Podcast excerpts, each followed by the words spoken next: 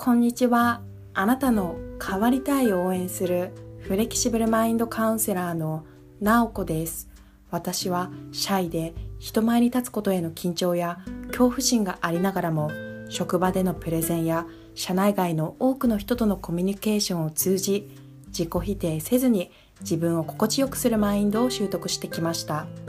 このような経験からこの番組では今の状況から小さくても一歩踏み出したい方に向けたヒントをお伝えしています。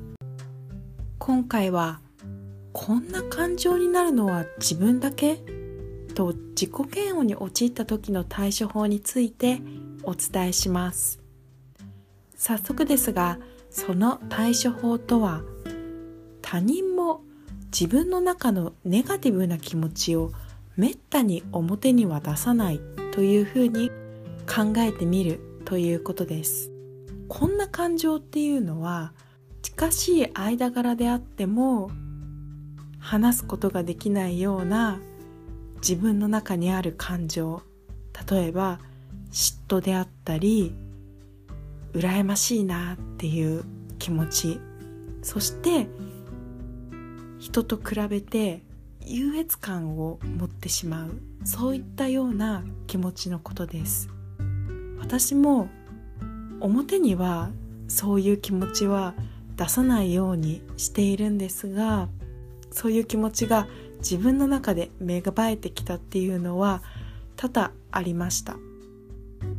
その度にそういう気持ちが自分の中に出てくるたびに私は自己嫌悪に陥っていました。こんな人には言えないような気持ちを持ってしまう自分はダメなんだ。もっとこんな感情ではなくてもっと他人に対して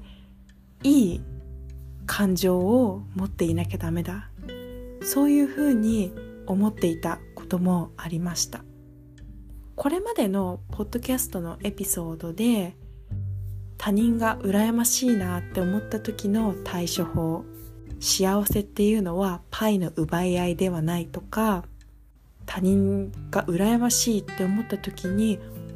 本当に自分はそうなりたいのか考えてみるというような対処法をお伝えしてきました。今回の対処法も表には出せないネガティブな気持ちが出てきた時の対処法ですね。その対処法が先ほどもお伝えしましたが他の人もその人が持っているネガティブな気持ちをめったに表には出すことはないそうであれば他の人も自分と同じように表には出せないような嫉妬であったり羨ましさ優越感そういったような感情を自分の中に持っているかもしれないっていうふうに考えてみますそうすることによってこの感情を持っているのは私だけじゃないかもしれないというふうに考えることができて自己嫌悪に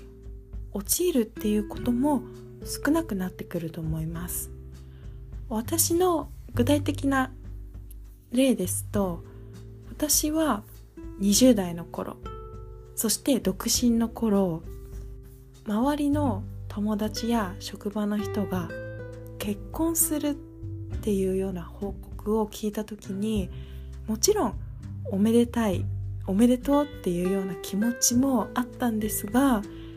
それと同時に自分はまだ結婚していないっていうことで焦ってる気持ちもありました。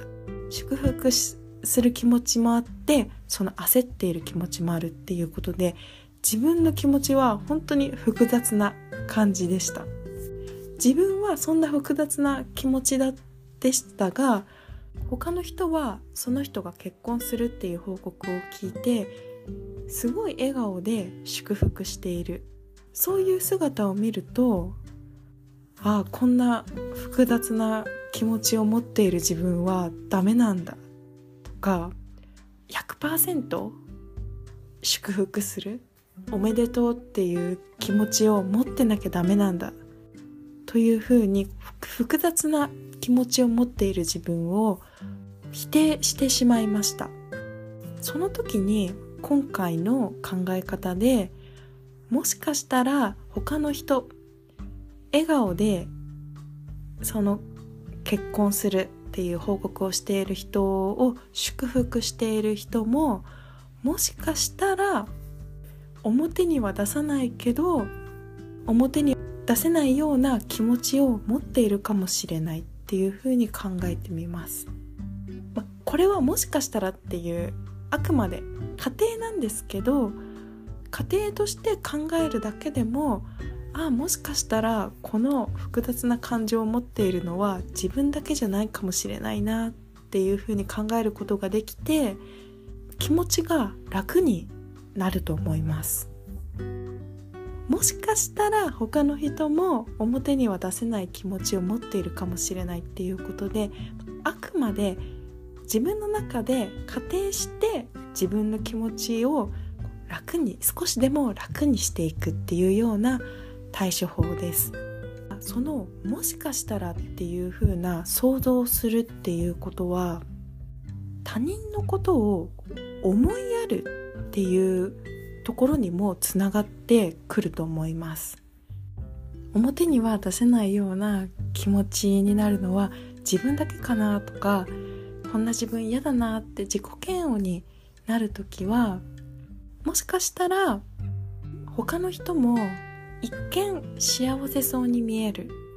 そんな表には出せないような気持ちなんか持っていないっていうのは自分が見えているその人の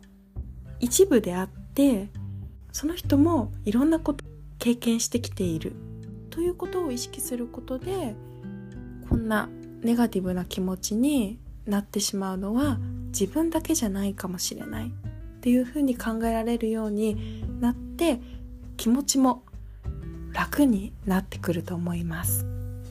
今回はこんな感情になるのは自分だけと自己嫌悪に陥った時の対処法として他人も自分の中のネガティブな気持ちをめったに表には出さないというふうに考えてみるということをお伝えしました今回も最後まで聞いていただきありがとうございました。